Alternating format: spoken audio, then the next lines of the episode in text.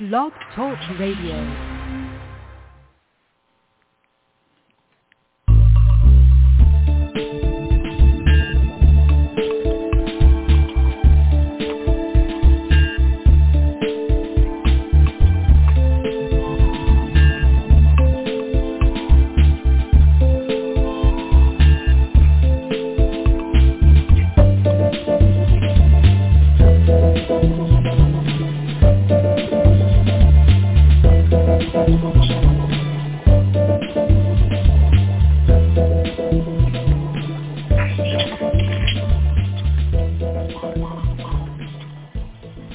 Evening, everyone. This is Marty Oakley of the PPJ Gazette Online, and this is the TS Radio Network. Our show tonight is the USDA Hour with Lawrence Lucas hosting, and his guest is Mr. Lloyd Wright, and they're going to continue the discussion on the failure of the USDA to correct the decades of discrimination suffered by black farmers and other minority farmers at the hands of USDA. Uh, Mr. Wright is a well-seasoned advocate. He's formerly served as a director of civil rights under the Clinton administration, and he then served as an advisor to Tom Vilsack during the Obama administration. He is now a member of the activist group Justice for Black Farmers. There is so much going on here. We've been addressing this issue, Lawrence has, I should say, for at least half for years. And several uh, several reach outs have been made to Bill Vilsack when he got appointed again. I don't know how the hell that happened. Um, to politicians looking for help, looking for some side, sort of relief and some adherence to the law. Yet that doesn't seem to be forthcoming. And much to their credit, the black farmers and their advocates have have held the line. They are not relenting. They're moving on. So with that, Lawrence, it's your show. Take it away. Okay. Thank you very much, um, Marty Oakley, for having this hour-long session dealing with whistleblowers and civil rights, and our major focus being the USDA. I want to thank you, and I also want to thank uh, Marcel Reid from Acorn Whistleblower Organization, who's in the process of putting together another uh, whistleblower conference in D.C., and I'm looking forward to participating in that and having some of our group involved in that process. And Marty, I'm looking forward to uh, listening to the panel that you're putting together, along with the panel that we're putting together, uh, which will be virtual in lieu of my bringing a group of people uh, to Washington to participate. Tonight we're going to uh, do a deep dive into USDA civil rights, but we're going to kind of start with the idea that many of the listening public do not know as much about the history. So we're going to first introduce, and I'm thankful uh, to have with us tonight Lloyd uh, Wright, former civil rights director, um, educator, uh, specialist in agricultural history as well as agrarian activities and what have you at NRCS. He spent many years there at USDA. And first, I want Lloyd to take off with Lloyd. Give us an idea the depth of depth of your education, your rural history as a farmer, as a civil rights advocate, a policy expert around USDA and especially civil rights. I welcome you and I thank you tonight for coming on at such short notice. And I know what you're going to say tonight will echo in the minds and hearts of many black farmers and many people suffering from civil rights abuse at the hands of USDA. I welcome you, uh, Lloyd Wright, and uh, please start with a little of that history, what got you, what got you here, your education, and what have you. Uh, thank you, Mr. Lucas, and it's uh, good to be on again with you. Um, I enjoy being on your show, and uh, and providing information across the country to what's going on, try to keep the public informed. Um, let's see. I don't know where I should start, but but let's start with. Uh, I, I was born in the deep South. I was born in in Virginia, and if you look at a map, that might not look like the deep South, but once you get out of the commuting area of Washington D.C., and and I am, uh, you're in the deep South. Uh, I tell folk that uh, USDA uh, has a short memory about the, the injustice done to black farmers. Um, the education system um, uh, and services were separate by law up until 64. And, and, and, and I, I, in the county that I was born in, they had three white high schools, and they didn't have a black high school until 1941. The first class graduated, and that's the year I was born. To tell tell my age, so my parents and none of my uncles and aunts got to go beyond the seventh grade, and and and and, and the schools they created. Uh, uh, uh, black one black high school, um, and and and often the teachers they're barely qualified if they could find good teachers, but over time it got to be pretty good high school. Uh, I left there and went to college and majored in agriculture. I was born on a farm, like farming, um, and and um, went went to Virginia State, uh, majored in in, in in agriculture. I, I tell folk that the USDA now has tried to come up with social disadvantaged and historically underserved farmers to provide services to. However, um, most of the oppression and discrimination that has occurred has happened really to blacks and, and to uh, American Indians in that um, I never tended, from an educational standpoint, uh, I never attended a class that had uh, any um, teachers or students other than black until I uh, got my master's, and I got that in New York.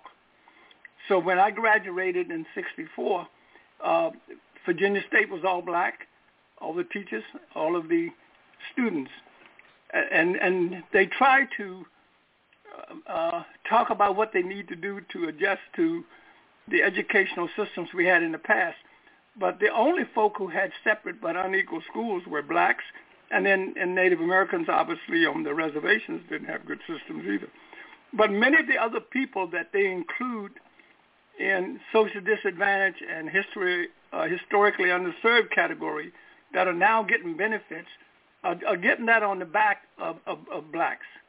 So so from a uh, historical standpoint, you know, the the the the, the system um, until '64, uh, Civil Rights Act was they had legal segregation, and the definition in Virginia, in order to be considered black and therefore legally uh, discriminated against, if you were 164th black, you were black. 164th African American, you were considered black, and therefore, uh, you know, the, you'd, you'd go to the uh, segregated uh, schools. But in either case, I, I went to work for AG, and, and I went to New York because they refused to hire me in Virginia in 1960-61 when I I took the civil service exam as a student and wanted to be a student trainee. And they had their two employees for NRCS in Virginia. They were on the campus at Virginia State and they didn't need any more. And those two employees served, provide services to the state of Virginia. And um, so I went to New York because they were willing to hire me. Uh, it was actually uh, later on, 64, 65, before they really start hiring uh, uh, blacks across the country to work for the Natural Resource Conservation Service. There were about 16,000 employees, and only 81 were were black at the time. So that tells you the kind of services or lack of services uh, that were provided to the black population. Uh, and there weren't any black faces out there providing services, and the whites didn't provide services. Um, so I think background-wise, you know, I think that tell you, you know, where where I came from, and and and, and at least from an educational standpoint, where we got to where we are. Then in in 1996, 97, when the CRAT report came out, um, we tried. Uh, um, uh, a number of people were trying to um, straighten or you know rebuild the Office of Civil Rights. So after with a lot of encouragement, I agreed to be director of the Office of Civil Rights, and I was there for two years. And during that period, we started to investigate. And by the way, I, I learned after being there for a short while that it, it became clear I didn't have investigators and uh, and and had very few contractors because we they had not been investigating farmer complaints. Uh, employee complaints were being investigated with contractors, but but not farmers. So really, if you filed a complaint, uh, they weren't going to be investigated. The agencies would send in a report, and the decision was based on that report. Uh, the farmer would say that these things happened to me, and the agency would say they didn't do it, and they always agreed with the with the agency. So we rebuilt the Office of Civil Rights. We hired, I think, about 34 employees, new employees, trained them, and started to investigate. And we started to settle complaints and provide compensation and debt write-off uh, to farmers and give them priority for future services. And and I say that to say that because when we got around to Pigford, I was there when we were putting the Pigford um, um, uh, complaint together uh, and work in trying to determine what would be the remedy provided. They used the same pattern that we were using in civil rights. We provided compensation, uh, debt relief, and priority for future programs. That is what the black farmers were uh, were promised. And and however, uh, like I often say, you know about the 40 acres and a mule that was never provided. Uh, they farmers never got debt relief. Of the 22,000 farmers who signed up for black farmers who signed up for Pigford One, 371 got partial debt relief. So some of the pain that we're going through now with black farmers still losing their land is a direct result of the Pigford really didn't work well for black farmers. In many cases, black farmers ended up in worse shape after Pigford than before, and that they were advised, many of the farmers, to stop making payments on their debt because it was going to be forgiven because that was in writing and and they, they, they, they, they, the, the attorneys probably had every right to inform farmers that it was going to be forgiven. But after about five years um, down the road, when it became clear that the USDA had figured out how to avoid providing debt relief and, and only providing debt relief on a few of the loans and not all of them, usually on the smaller ones, um, farmers' debt uh, from additional interest and penalties had increased to the extent that some of them who probably could have continued to hold on, you know, uh, scraping up a few coins to pay their debts, uh, would have been able to do it had they not stopped. But once the uh, it became clear they were not going to get debt relief, many of them uh, no longer had the resources to catch up. So that's why I say many of the, for many black farmers ended up in worse shape and wish they had never heard of Pigford. And that by and large, farmers got $50,000, which for a real farmer is not enough to buy the tires on their combine. Uh, and then uh, they, and then if they had debt and didn't get debt relief, uh, they ended up owing more at the end of Pigford than they did before. So that's really, and then um, and once Pigford was signed, I should say, I retired. Uh, and I, I retired in, in, in 98, just before it was signed, actually. It was all agreed to. And I, I went out thinking that we'd put together a pretty good plan, and we were going to help a number of black farmers. They're going to get compensation. They were going to get debt relief and priority for future programs. It didn't happen, and and so in since '98, as you well know, I've been working, trying to help um, fix what didn't happen in Pigford, and and uh, some ask me if I think it's going to ever happen. I don't know. We made an attempt, as you well know, in 2010 to uh, compensate the farmers who didn't get debt relief, and the statute of limitation had run on most of them, and uh, we were able to get a bill passed on the House side twice, but not the Senate. So that really never happened. So we never gave debt relief in, at that point. Then, you know, with your help. Lucas, and a number of other organizations, we were able to get um, debt relief in the American Rescue Plan and compensation for farmers. And, and like everything else that blacks had been promised, we didn't get that either. Okay, uh, Lloyd, on that note, I want to go back because uh, we're going to spend some time in addressing this whole issue of the Rescue Act. But um, going back, as far as I know, you were working when you talked about the Crit and Crat. Uh, what?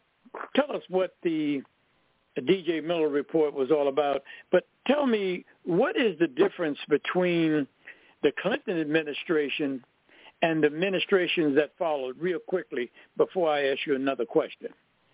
Uh, I tell folks that the Clinton administration is the only administration that I can remember for the years that I've been involved in government that really tried to address the black farmer and black farmer issues and, and, and employees issues. So we had people who really who tried. Uh, they didn't have much to work with because they had a lot of bad history, that, and they did, the employees were, you know, had been there, and many of them had never processed the case.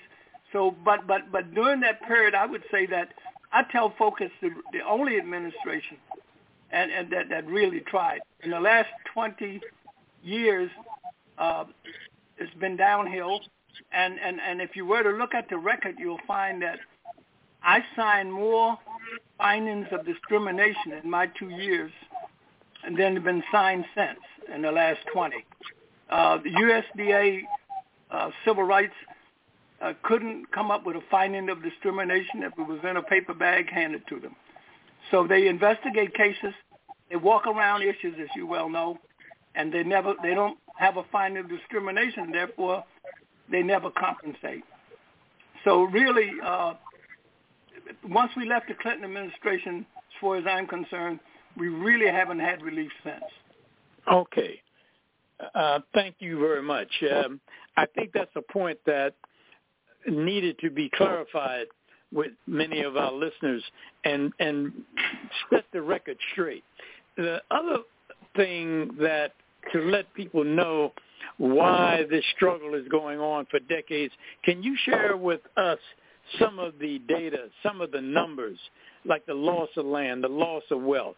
Uh, why are we talking about this issue, and why is it so important to black farmers that they get justice now uh, and that justice was was was supposed to be given when we go back to uh, 40 acres and a mule.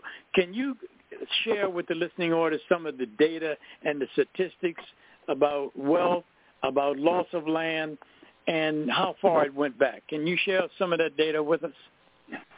Yeah, kind of briefly. You know, immediately after this, this well, actually, you know, when the Civil War ended, there was a law to confiscate uh, uh, land from those who fought against the Union, uh, against the government, and that land was going to be redistributed to uh, uh, enslaved, uh, um, uh, you know, uh, enslaved persons. However, when Lincoln was killed and Johnson took over, uh, uh, he really put a hold on that and stopped that law from being implemented. So that was never implemented. Then another law that would have provided uh, the 40 acres and other compensation uh, moved around in the House and Senate for a long time, actually really never passed. So the only real promise and the only law that was put on the books immediately after the Civil War was the redistribution of land to former slaves. Uh, you know, uh, that was going to be compensated, uh, confiscated, and that didn't occur. And then, but but with the help of some churches and other well-meaning um, uh, uh, people, the blacks were able to accumulate by 1920, and that's when they reached the peak. Uh, there were uh, almost a million black farmers, 926,000, almost a million black farmers, uh, owning 16, 17 million acres of land. But at some point in time after 1920, um, and if you look at other history, and I don't want to get into that here, you know, when the Klan was running wild and, and lynchings of about 4,000 blacks were lynched across the South. Many more than that killed. There were, you know, towns burned out, as you well know. A lot of blacks were run off their land, and it got to a point after the 1920s that blacks couldn't buy good land if they had the money and was willing to pay more for it than whites. So it started downhill in the 1920s, and we've and we've been losing ever since. So at the present time, we've gone from almost a million farmers down to about 38,000 farmers, black farmers, and down to four to five million acres of land, depending on how you count the land. So we've lost a whole lot of land, and and but more important, uh, you know, the farmers. I say farmers, black farmers, are almost endangered species. There are very few of them left. And then a lot of them are older farmers with old debt.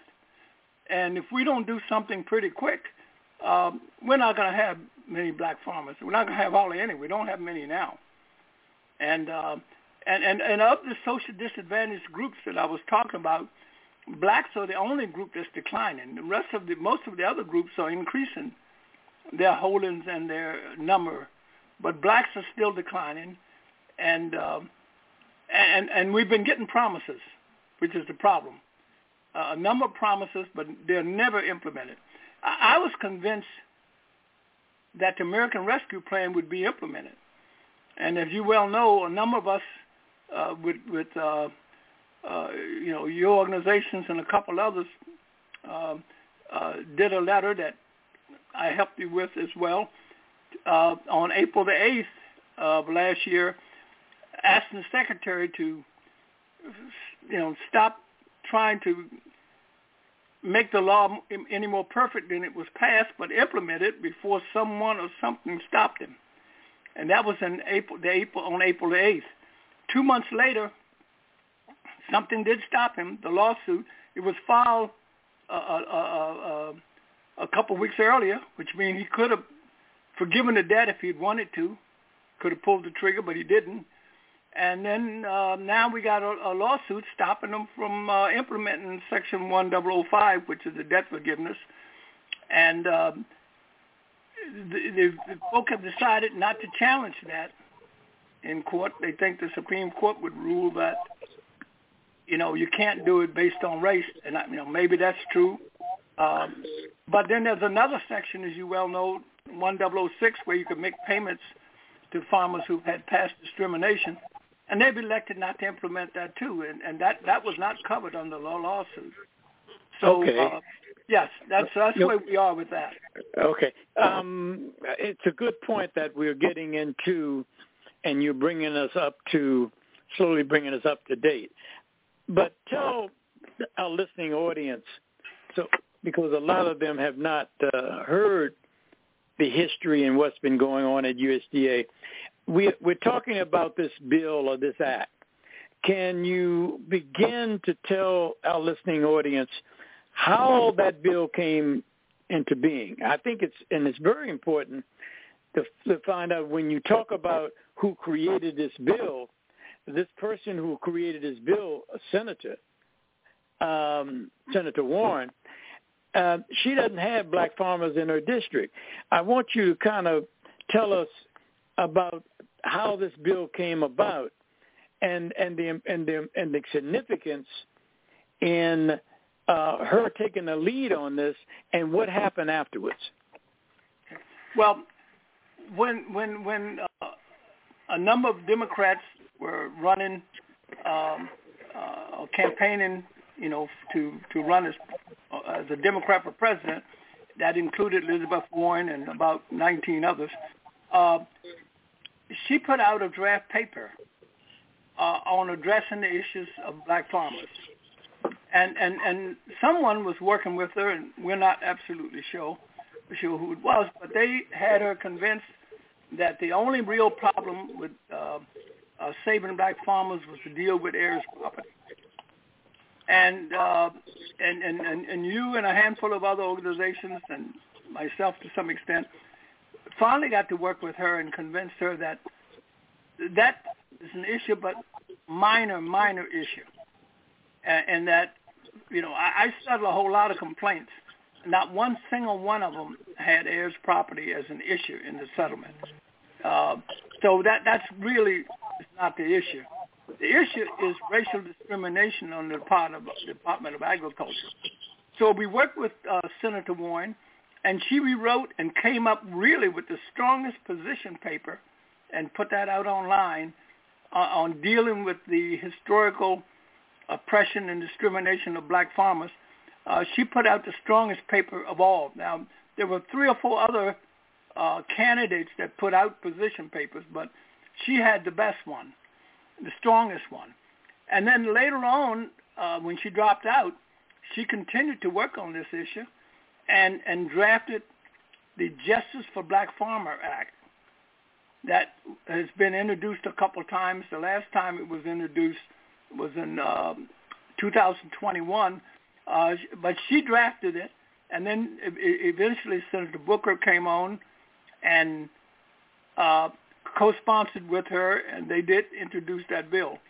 Uh, I, don't, I don't know if you want me to get into the details of that, but a portion of that bill was lifted and included in the, the American Rescue Plan, Section 105 and 106, which is debt forgiveness and the other uh, uh, outreach and compensations in, in, in that bill in, in American Rescue Plan really came out of the Justice for Black Farmer Act. But they made one major adjustment.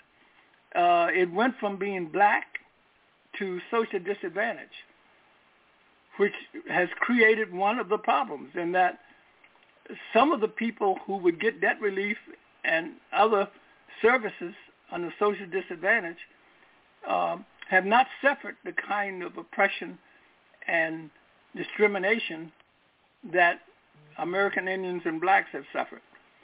And and so folk side I mean filed cases against it and, and stopped it and and so that's really where we are. And to date, uh, blacks have not gotten one nickel.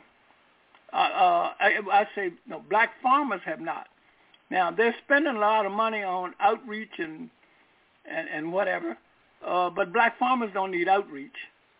Uh, they they some of them did need technical assistance on how to, you know, file cases and do whatever, including applications. But but black farmers need money uh, to, to, to deal with their debt. Many of them are getting their funds from, uh, and that's the other thing. Uh, we thought a whole bunch of the, that m- most of the farmers that would get debt relief would be black. It turned out that uh, only 8% of the black farmers have, have loans with USDA.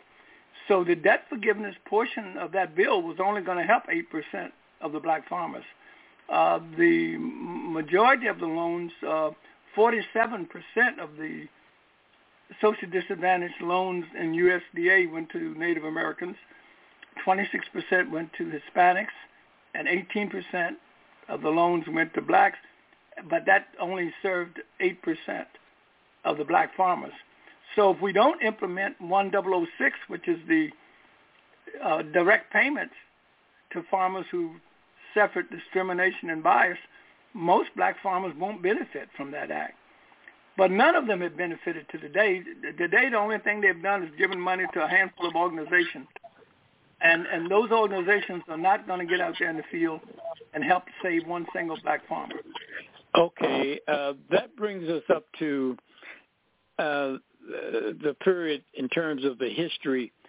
Um, we've heard that uh, the shame of it all is that we expected uh, things to change under the leadership of Tom Vilsack, and the the Biden administration uh, put him there for another term, which is now approaching uh, 10 years. Uh, can you tell, I want you to uh, tell us in terms of the leadership, and I want you to kind of go back and give us some history in terms of what happened with the statute of limitation and how that statute of limitation didn't move forward. And it was being moved forward during the Obama administration and the effort that you were putting in and Pearlie Reed was putting in and what role did Tom Vilsack play in that as we kind of move forward? I think there's a there's a hole in here that needs some clarity.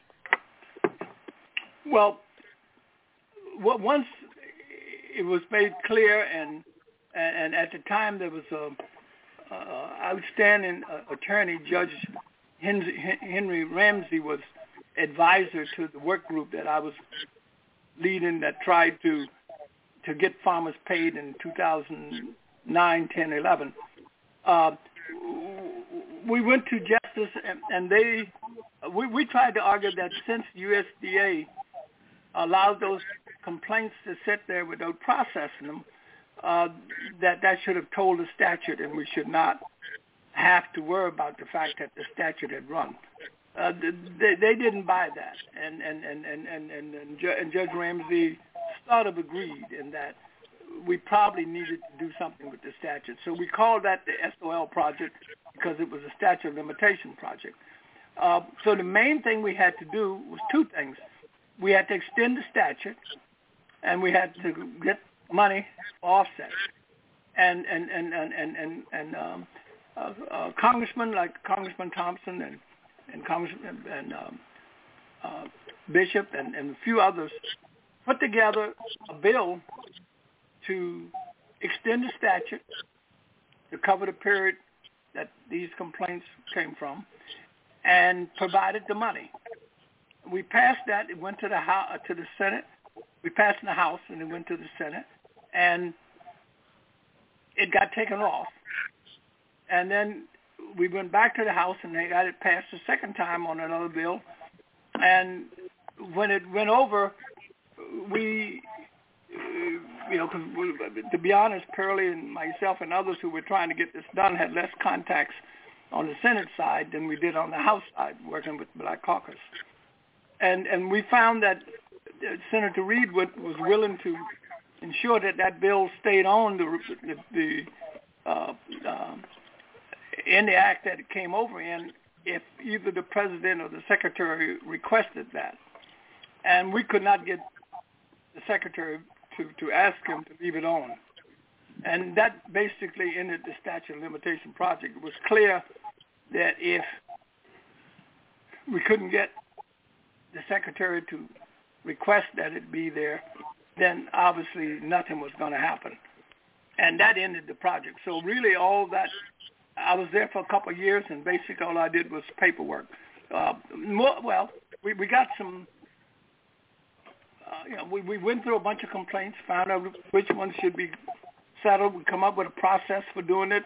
Uh, we were ready to, to, to, to implement and and do debt forgiveness and do compensation uh, we just needed the statute extended, and it didn't happen. We didn't get help at all from the secretary. So that was one of the reasons, as you well know, I was not very happy to hear that he was coming back because he didn't do anything for us in the eight years that we had him before. And so I'm, I'm one of the few people who are not surprised that we're not getting anything now. That we didn't get anything in the eight, first eight years, and I don't know why we should be surprised that we're not getting anything now. Oh, okay. Um, okay, well, that kind of brings us up to another period which takes us to this administration. Uh, we are being told that things are fine. Uh, we were on a call along with our colleagues, uh, Wayman Henson and uh, Attorney Tracy Lloyd McCurdy, who's who's been uh, their foot soldiers along with you in this effort to get justice for black farmers, while many of the other organizations uh, peeling off and saying good things about administration that, based on our knowledge, is a failure.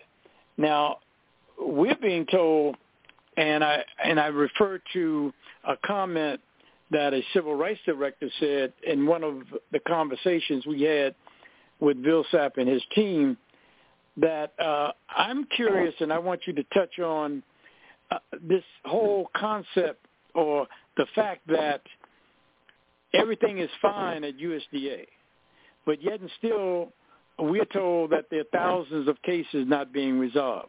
We're being told that there's no backlog.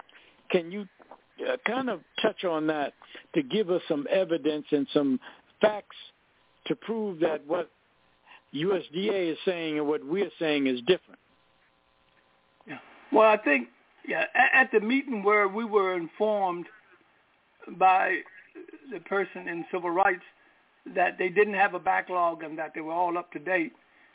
There were two problems uh, with that statement. The first was that some of the people on that call were farmers who had complaints that had not been processed and they were out of out of date in terms of you know the department is supposed to address complaint 180 days uh, in terms of investigating and then resolve them in 180 another 180 days. Some of these complaints have been in for four or five years, and they were on that phone call. So we tried to get the person to, who, who made that statement that everything was good and up to date.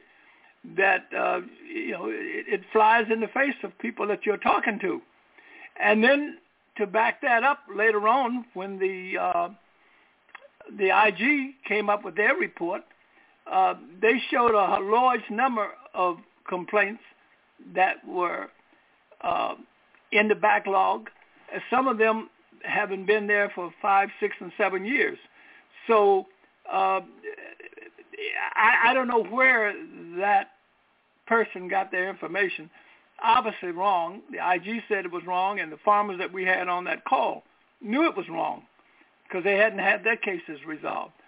So they're, in another world. I think some of us have suggested that the Office of Civil Rights should be should be moved out of USDA, put in receivership, and and and and uh, under someone, either a judge or whatever, uh, who can rebuild that office. I'm not sure it can be rebuilt in the Department of Agriculture. It's dysfunctional.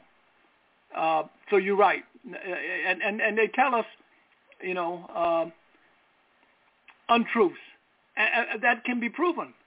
You know, when when you, you you can tell me that you could tell me that you got you all up to date, but you'd have to tell me except the three or four, because we had that many people on the phone on that call who still had complaints that had not been resolved. So I, I don't have much hope that this Office of Civil Rights is going to do anything. Uh, and I, I think the Office of Civil Rights and the Equity Commission, I don't think either of them are going to do anything except, you know, create noise, background noise while they coast through this administration doing the same thing they did in the first eight years that we had the secretary, which was nothing. Okay, thank you. Uh, I think you've cleared cleared that up, and I think uh, it was good that you mentioned the Equity Commission, and maybe as we get a little further along in the conversation, we can address it. Uh, where, with when you talk about USDA, and USDA talks about all the fine things that they've been doing, um, can share with our listening public, and you mentioned the OIG report of September of uh, of last year, but uh, share with them some of the research and some of the organizations and some of the people that, um, especially the, I think it was the counter story that um, that set the facts straight in terms of what USDA is saying and Tom Vilsack and his leadership is saying compared to the facts of outside researchers. And I'm talking about Harvard. I'm talking about OIG to some degree. I'm talking about other studies and articles. Share with uh, our listening public of some of the facts that exist that refutes USDA's claim that civil rights is is, is fine and doing well uh, based on the president administration, and we heard the same thing with the Trump administration as well.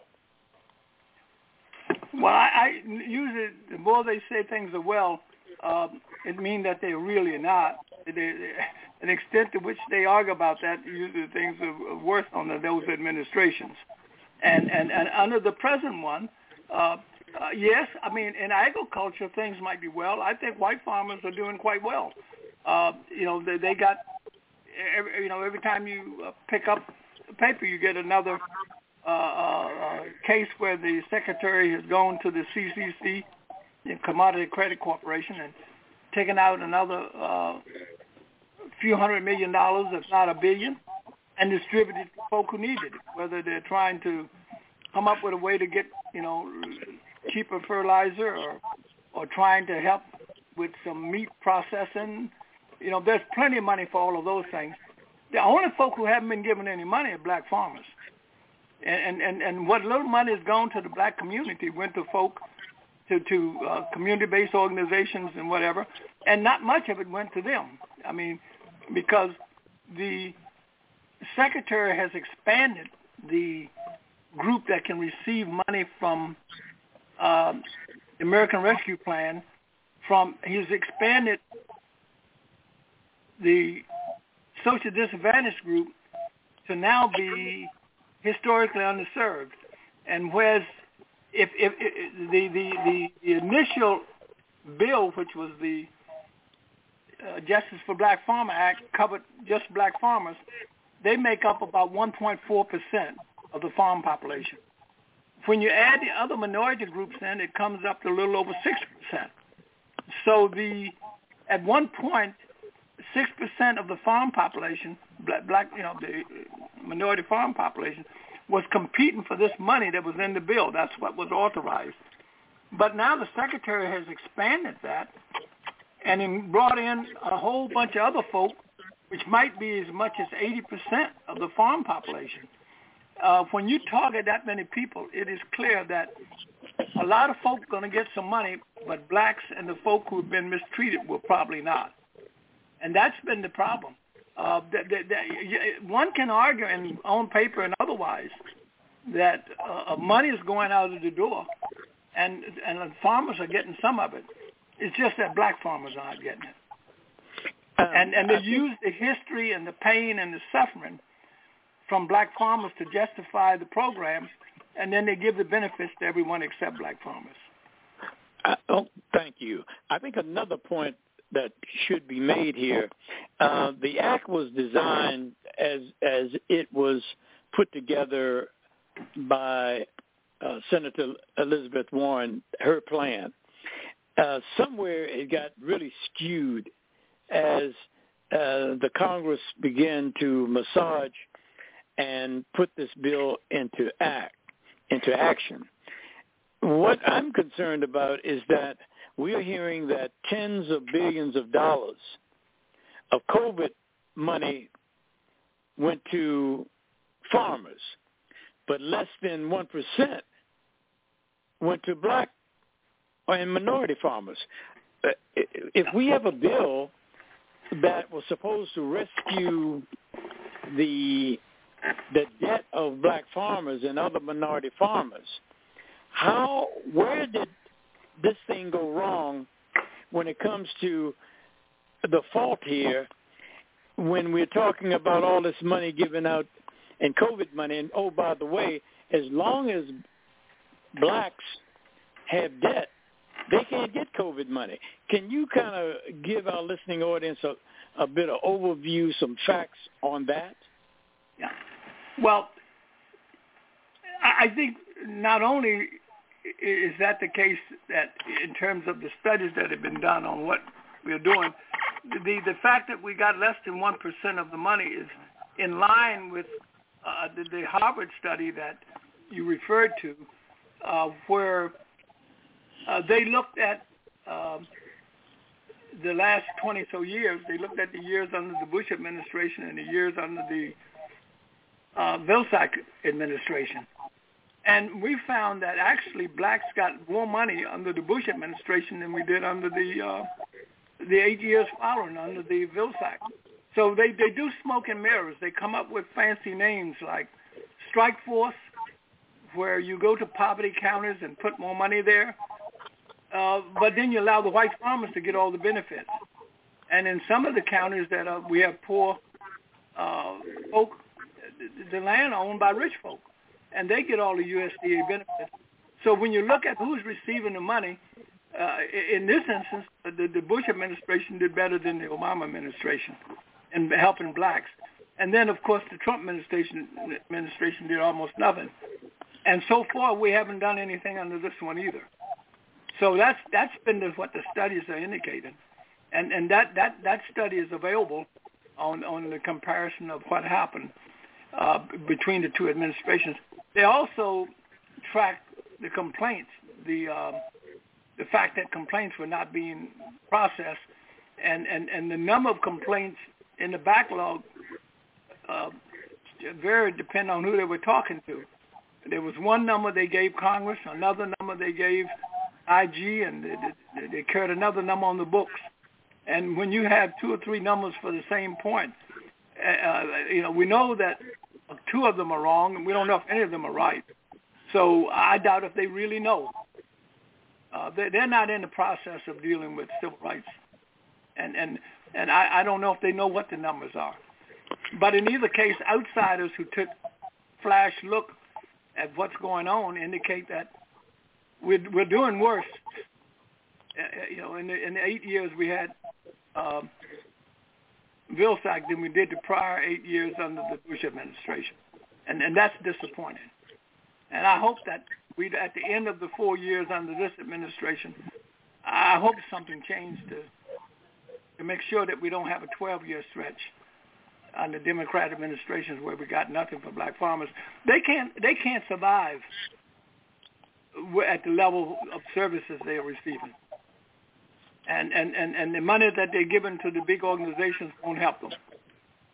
So e- either we do something pretty soon or we're not going to have any black farmers to speak of.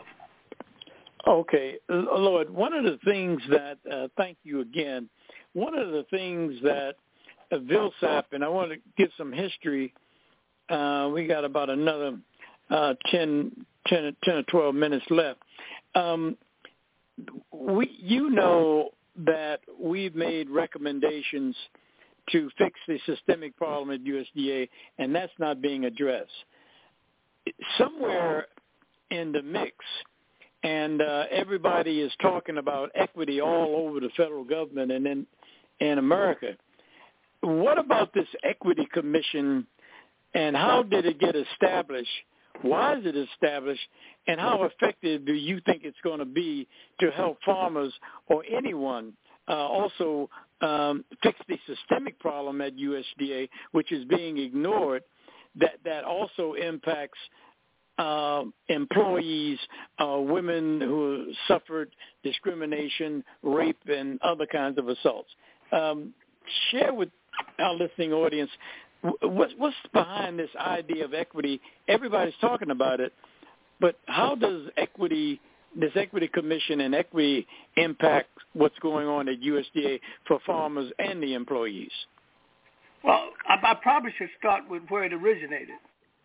Uh, the Equity Commission originated in the Justice for Black Farmer Act to look at issues, racial issues.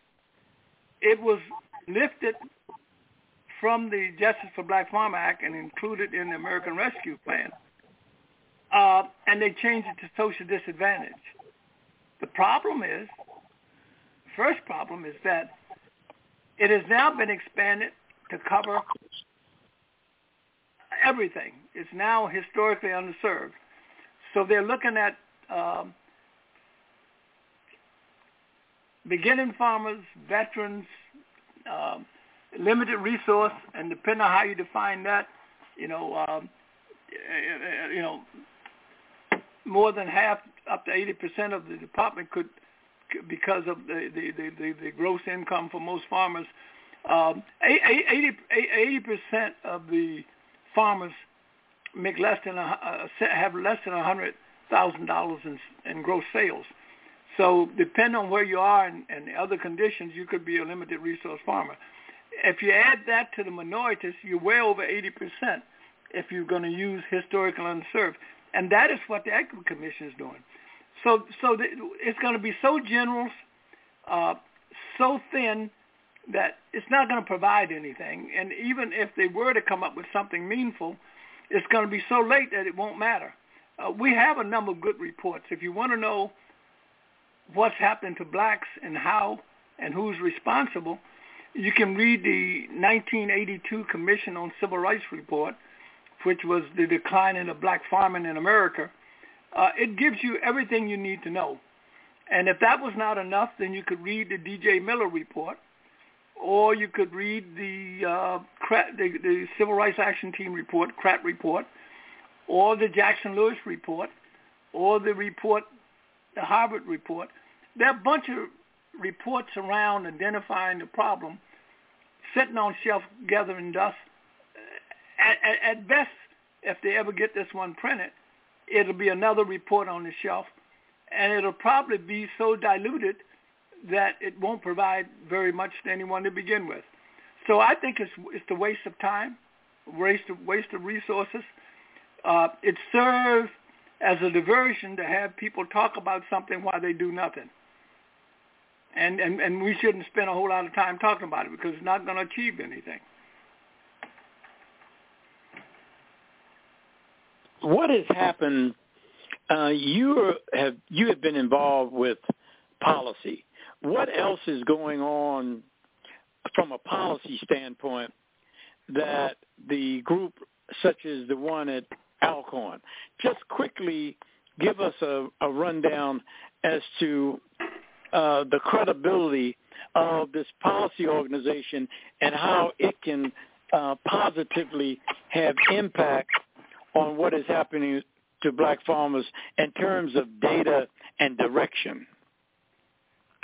Yeah, the uh, 2014 Farm Bill included a provision that a uh, policy research center be set up at one of the 1890 uh, land grant universities. And it, it, that ended up going to Alcorn State University. Uh, and they've set it up and have a board, uh, advisory board that, uh, that, that looks at the policies that they uh, research and come up with and, and, and develop policy. Uh, it, it has an excellent board, and I don't say that just because I happen to be on the board. I'm not saying it for that reason, but I think they put together an excellent board, and and they have been making some great policy recommendations. One of the policy recommendations, the more recent ones, was that uh, we drop all race out of the uh, definition that we use to determine uh, discrimination and bias, and allow and, and therefore take the teeth out of those who want to sue saying you can't do it based on race. And then you'll have to come in and prove that you've been discriminated against or suffered bias or whatever. And, and, and, and, and, and would apply to the entire population. Uh, that they came up with that six months ago, and we haven't been able to get the department to even address it. Uh, but that would certainly, and, and, um, and they may argue that that's an expansion from what was in the law. Well, they expanded the outreach money and gave out $75 million to historically underserved when the bill said that it should only go to um, social disadvantage. So if you can make that expansion in a rule, then I don't know why you can't drop race out, which is the thing that they're most concerned with on being sued, and they could move on and get something done. So I, I would argue that uh, they're not being innovative. I don't think they want to really do anything toward um, helping the black farmers, and and they're using the Equity Commission to to to divert folks' attention and make announcements on we're at this stage and that stage. It doesn't really matter uh, because at the end of the day, the most they'll have is a report. Farmers can't use reports to buy soybean seed, fertilizer, and chemicals. Fix their old tractors. You know, and cash is something they're not giving black farmers. And if we don't oh. change that, we're going to lose the rest of them. Okay, thank you.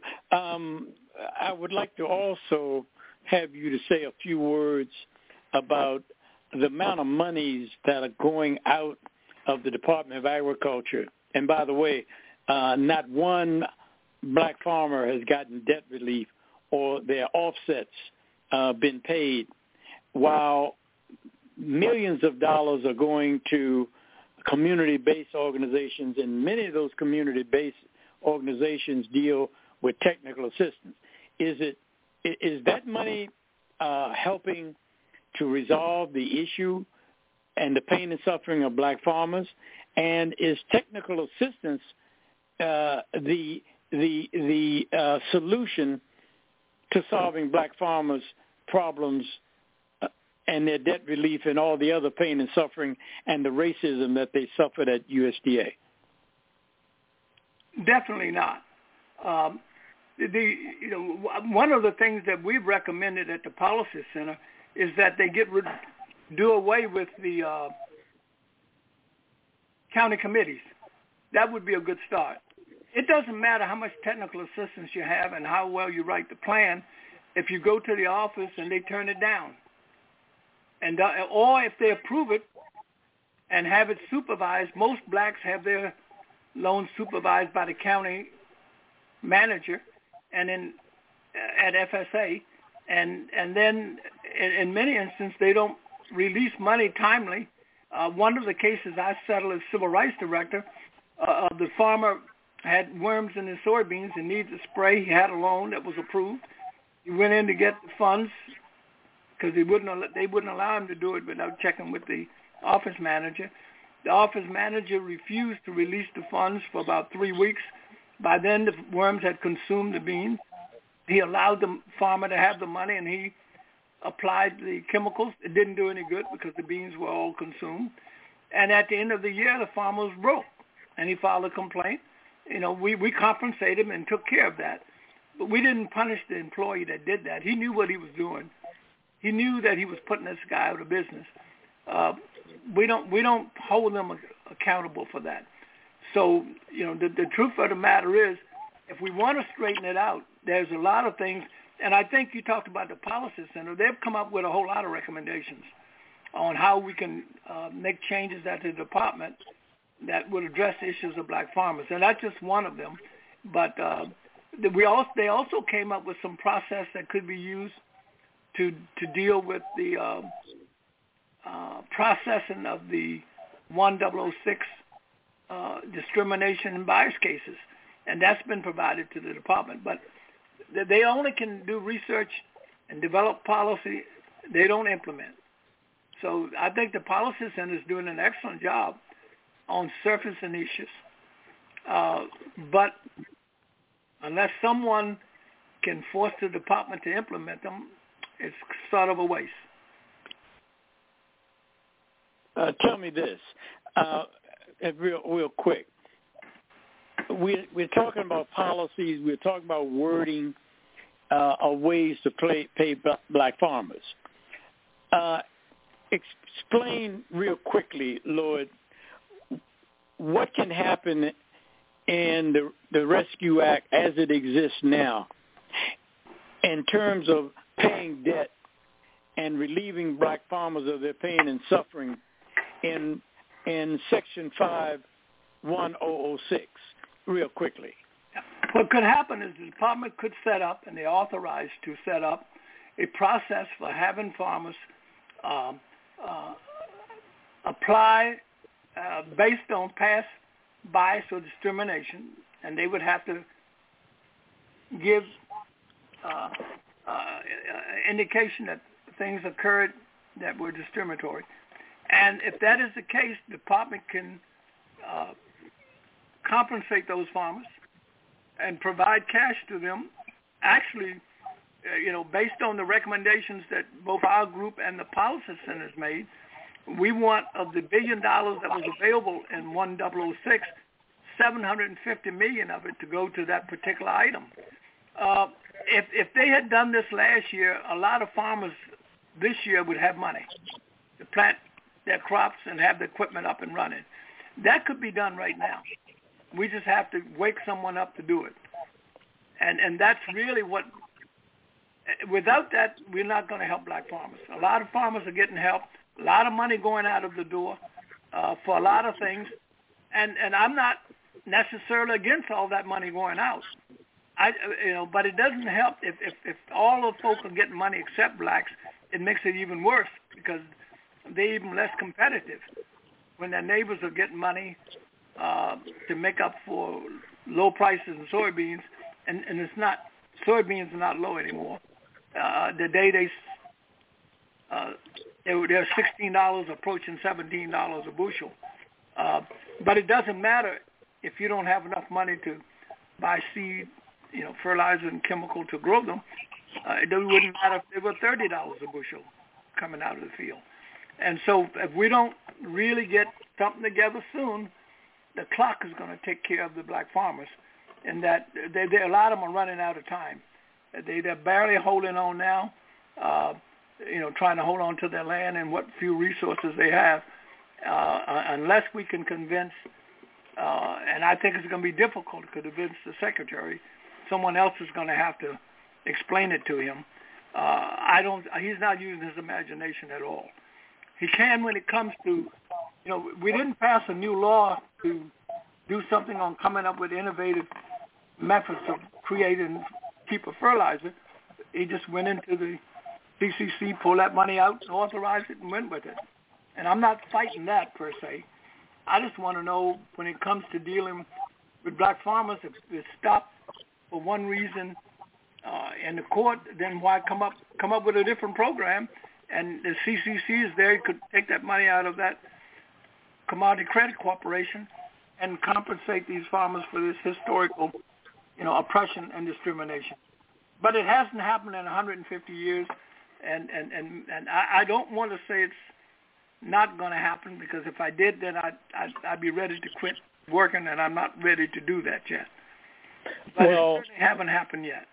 Okay. Well, thank you. Well, let me go back to one point um, we talked about, and we were hoping that this administration that was elected on the backs and uh, blacks of uh, and would not be in office today if it were not for blacks. Um, is anything being done from the White House standpoint to make sure that the systemic problem of racism uh, the lack of accountability, the lack of transparency, uh, the lack of processing the complaints in the thousands, uh, they've said, and fixing the county committee system. Is anything going on under, in this administration in real time at USDA to do something about this systemic problem of discrimination and racism at USDA? If you were to ask someone, they'd probably tell you, yes, we got the Equity Commission. And since both of us know that that's not going to be produce anything of value, and it's not dealing with race anyway, it's dealing with everything in the world. Uh, so if there's something going on, let me put it this way. If there's something going on, I haven't heard of it. I'm not aware of any effort to address those problems. Uh, there, there are folk around the edges and organizations that are making recommendations to address them. But I haven't seen anything officially coming out of the department or anywhere else. There are a bunch of meetings and Zooms and whatever talking about issues, but I haven't seen any implementation that would make a difference to save a black farmer. Okay. Okay, thank you. um, uh, there's we we know for a fact that uh, Tom Vilsack had an opportunity before the cases were filed around the country. He had an opportunity within 110 days. 110 days, he did absolutely nothing to pay farmers. And we now have uh, uh, court cases being filed, and they're using that as a reason for not paying back black farmers. You also have very recently, as recently as yesterday, there was a case filed in Washington, D.C. Uh, against the bankers and Vilsack. Can you share with our listening audience a little bit about what is going on with that filing, who filed it, and what you think the impact is going to be? Well, I think um, the the name complainant in the, in the in the case is Corey Lee, but Georgetown University, you know, the attorneys over there helped in filing that case, and there are a number of issues they raised, but one of them they raised that, that that's in line with what we're having a discussion about, is that that the department had meetings with the bankers, and the bankers, by the way, did not want USDA in implementing 1005 debt relief, they did not want USDA to write off and pay early what was owed for farmers on guaranteed loans that were guaranteed by USDA but held by the banks. Uh, they, had these nice, juicy um, uh, uh, uh, uh long-term loans out there, obviously earning more than they thought they could put the money out and earn otherwise, and they didn't want USDA to get to, to pay those loans off without paying a premium. And as it turns out, when we get to Build Back Better, which is the law that's supposed to get around the problems that was in American Rescue Plan, they left out the guaranteed loans that the bankers were concerned with.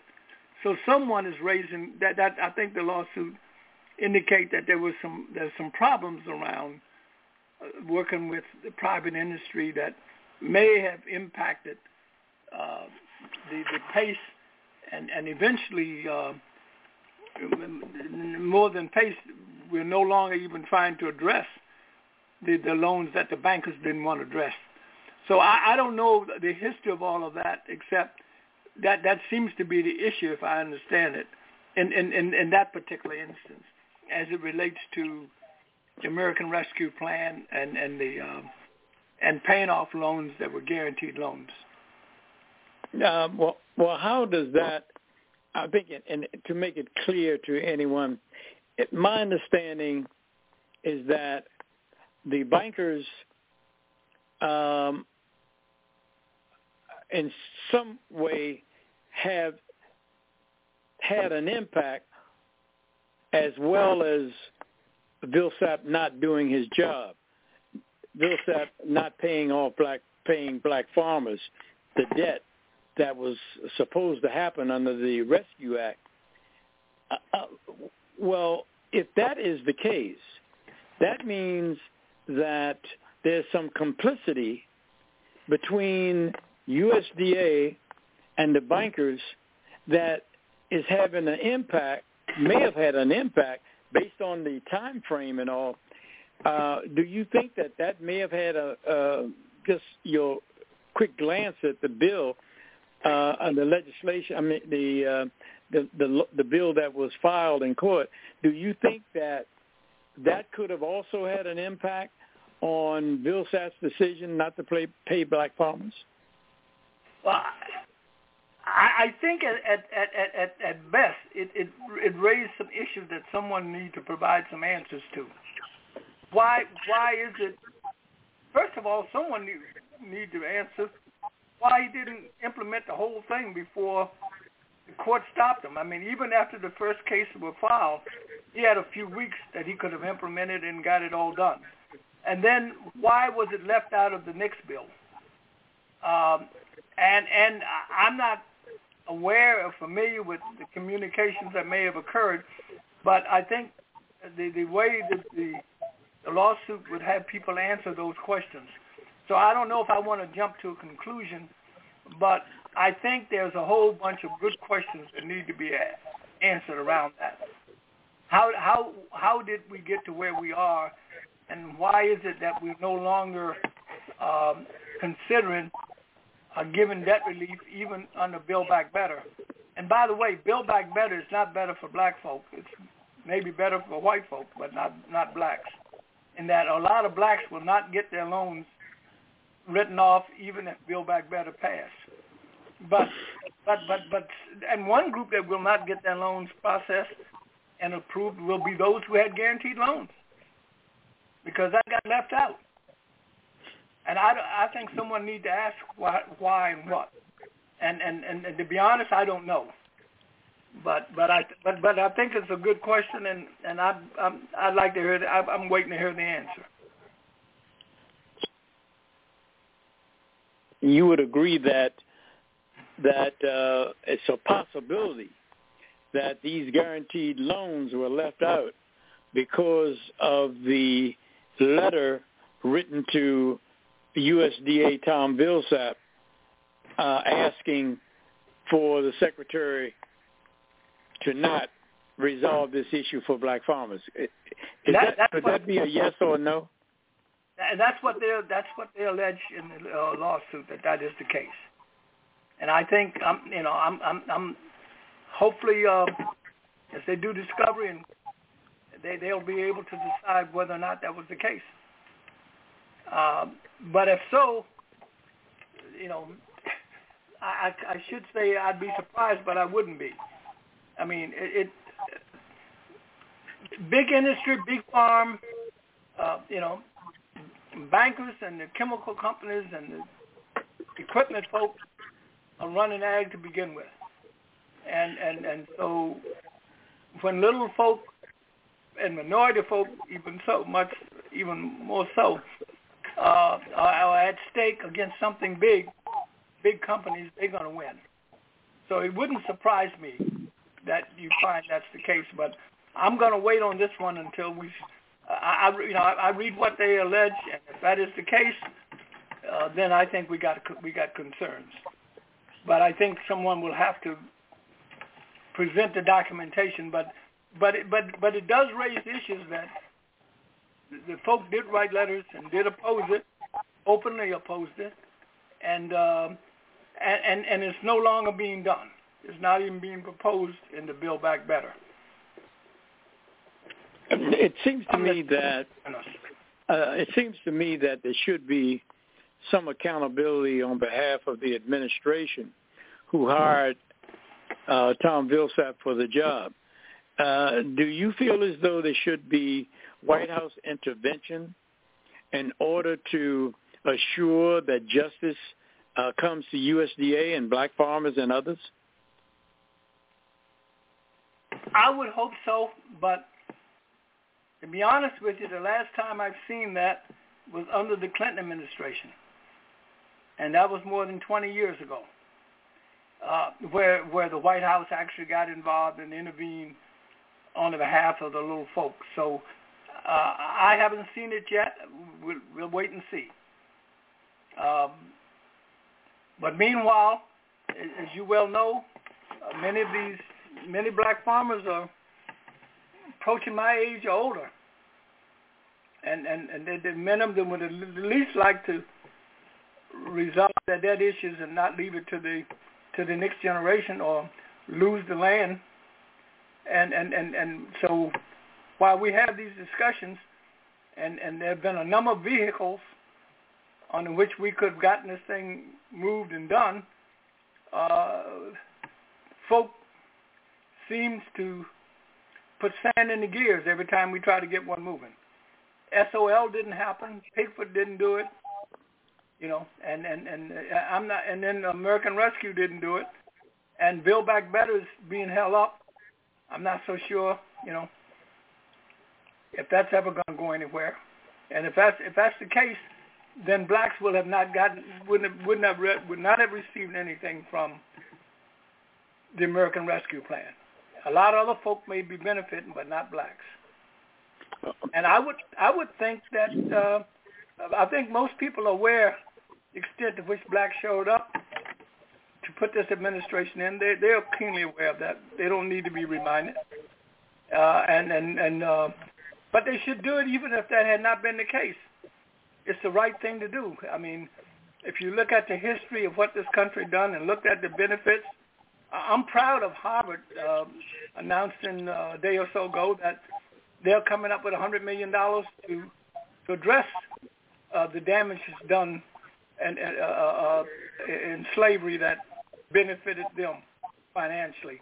So there are a few people. Uh, Georgetown has done the same. There are a few places where people are stepping up to the plate. It does not include USDA. That, that's why we still call it the last plantation. And it doesn't matter who's running it, whether the Democrats or Republicans. It doesn't seem, with the exception probably of uh, the Clinton administration, I haven't seen much difference between the administrations. Okay. Thank you. Uh, there's one uh, last question because I'll, I'll, see if um, our, our, host uh, Marty Oakley has a question. But uh, there's one question that, that I want to ask you.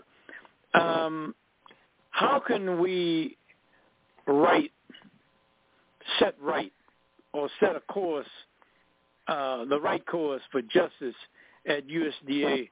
Uh, are you? Uh, do you have any faith that we can uh, save this sinking ship? I, I, I, have, I have faith that we can save the ship. I, I don't have faith that we will.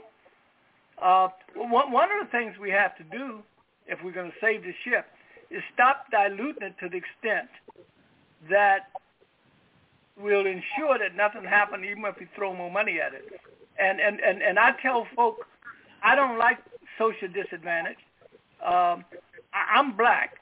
I, I don't consider myself to be social disadvantaged.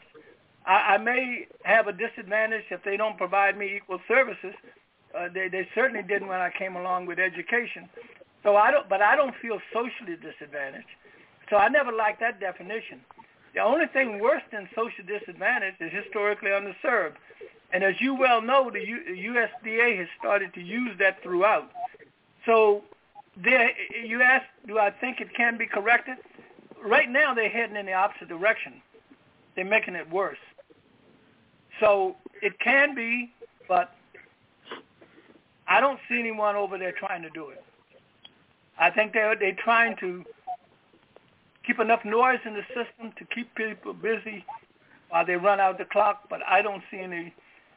Uh, uh, I don't. I don't see any progress being made. But okay. I think some of the recommendations that came out of the policy center, uh, that's come out of a whole bunch of reports that uh, we talked about tonight, whether it's the uh, Commission on Civil Rights report from '82, or the D.J. Miller, or the CRAT report, Jackson Lewis, or the Harvard study. All, all of those got recommendations in them that we could have implemented already. The last thing we needed was another study. We need implementation. We don't need studies. Been studied to death. The problem is clear that blacks are going out of business because of racial discrimination. That was clearly pointed out in the 82 Commission on Civil Rights report. And most reports since then have said the same thing. So why do we need another study? Okay. And, and they're going to study us to death. So the answer is we could do it. I'm not convinced we will. Okay. We know that um, that USDA has failed uh, both during the Obama administration and during the Trump administration. They has, have not uh, set forth a concerted effort to deal with discrimination systemically, meaning that many of the recommendations from all these reports, and the taxpayers have paid millions of dollars for, uh, in some cases, for some of these reports that they have conducted and paid for out of, out of the taxpayers' money. And we know for a fact that many times, most of the time, the problem is that you have the recommendations, but there's no effort to implement any of those recommendations to fix the systemic problem at USDA. Um, um, I, before you go, let me see if Marty has any questions before we close. Marty, do you have a question before we close out the show tonight? Not tonight, I don't. Uh, listening to Mr. Wright, I think he covered pretty much everything I had an interest in. Uh, Mr. Wright, if it doesn't go into receivership, which I, I agree it should go into receivership, what would be another option? Uh, you, you have to get OGC out of it, and you have to get the secretary out. So right. it's difficult to do without putting it in receivership. But okay. um, I, I think if you put a strong enough person there that and some oversight, for example, the um, Justice for Black Farmer Act had a provision in the um, had had a provision that was going to have an oversight board that would have been able to reverse decisions made by the Office of Civil Rights. Uh, the, the, the, the Equity Commission in the Justice for Black Farmer Act had teeth. The one they have now has zero teeth. So if you were to implement the Justice for Black Farmer Act and give a board the authority that that act would do, and we still want to get that act passed, that would that would start to address it if you leave it in the department. Okay. But but but okay. the way would take it out and, and get OGC and the Secretary's hands off it. The agencies yeah. do not want civil rights to work because they right. don't want people looking over their shoulders. Right. So you don't have any friends over there. Well, it, it has been my opinion for many years, and I've worked uh, on several issues with USDA across the country. And I have been of the considered opinion for many years that, like the FDA, FDA, it just simply needs to be shut down. I consider it a threat to the public on many levels, and the idea that we're paying people uh, to mess things up like they do, for whatever reasons they do, uh, this this just shouldn't be happening. It needs to be shut down. Maybe another type agency with more controls, as you say, more oversight might work, but I I just don't know that. Um, I think agriculture, which the government, federal government, uh, that's non-positive code entitled. They are not supposed to be in agriculture, which is why USDA is a privately owned corp. Um, but that's non-positive code, so they actually can't enforce any of it because it has no force of law. But I think if we put agriculture back in the hands of the state and let each state decide what their, you know, what their laws are, what their regulations are, uh, what's what, I, I just think that would be a better way to go. It couldn't be any worse than what we've got. Um, but, but, I agree, on, but on you know, but but the Clinton administration almost turned things around. Yeah. They you know almost. Yeah. And uh, you know they needed more time. Yeah. So it, it could be done, but I don't see people on the horizon to do it. Uh, the Office right. of Civil Rights have done nothing for so long. I'm not so sure they know how to do anything. yeah, and the other part of that, um, Marty, uh, we do have oversight committees of Congress who are supposed to be conducting oversight to make sure uh, make sure there are no ethics violations, make sure there's no conflict of interest. And uh, we have already brought to the attention of uh, to the uh, House Ag Committee of questionable ethics as well as conflict of interest in putting together the Equity Commission and all the people, many of the people on the Equity Commission are receiving money uh, from uh, USDA. Um, so I don't think we have a fair uh, playing field when it comes to the Equity Commission and when it comes to the way USDA is doing business, uh, spending millions of dollars of taxpayers' money at the expense right. of pain and suffering of employees as well as black farmers and other farmers in this country.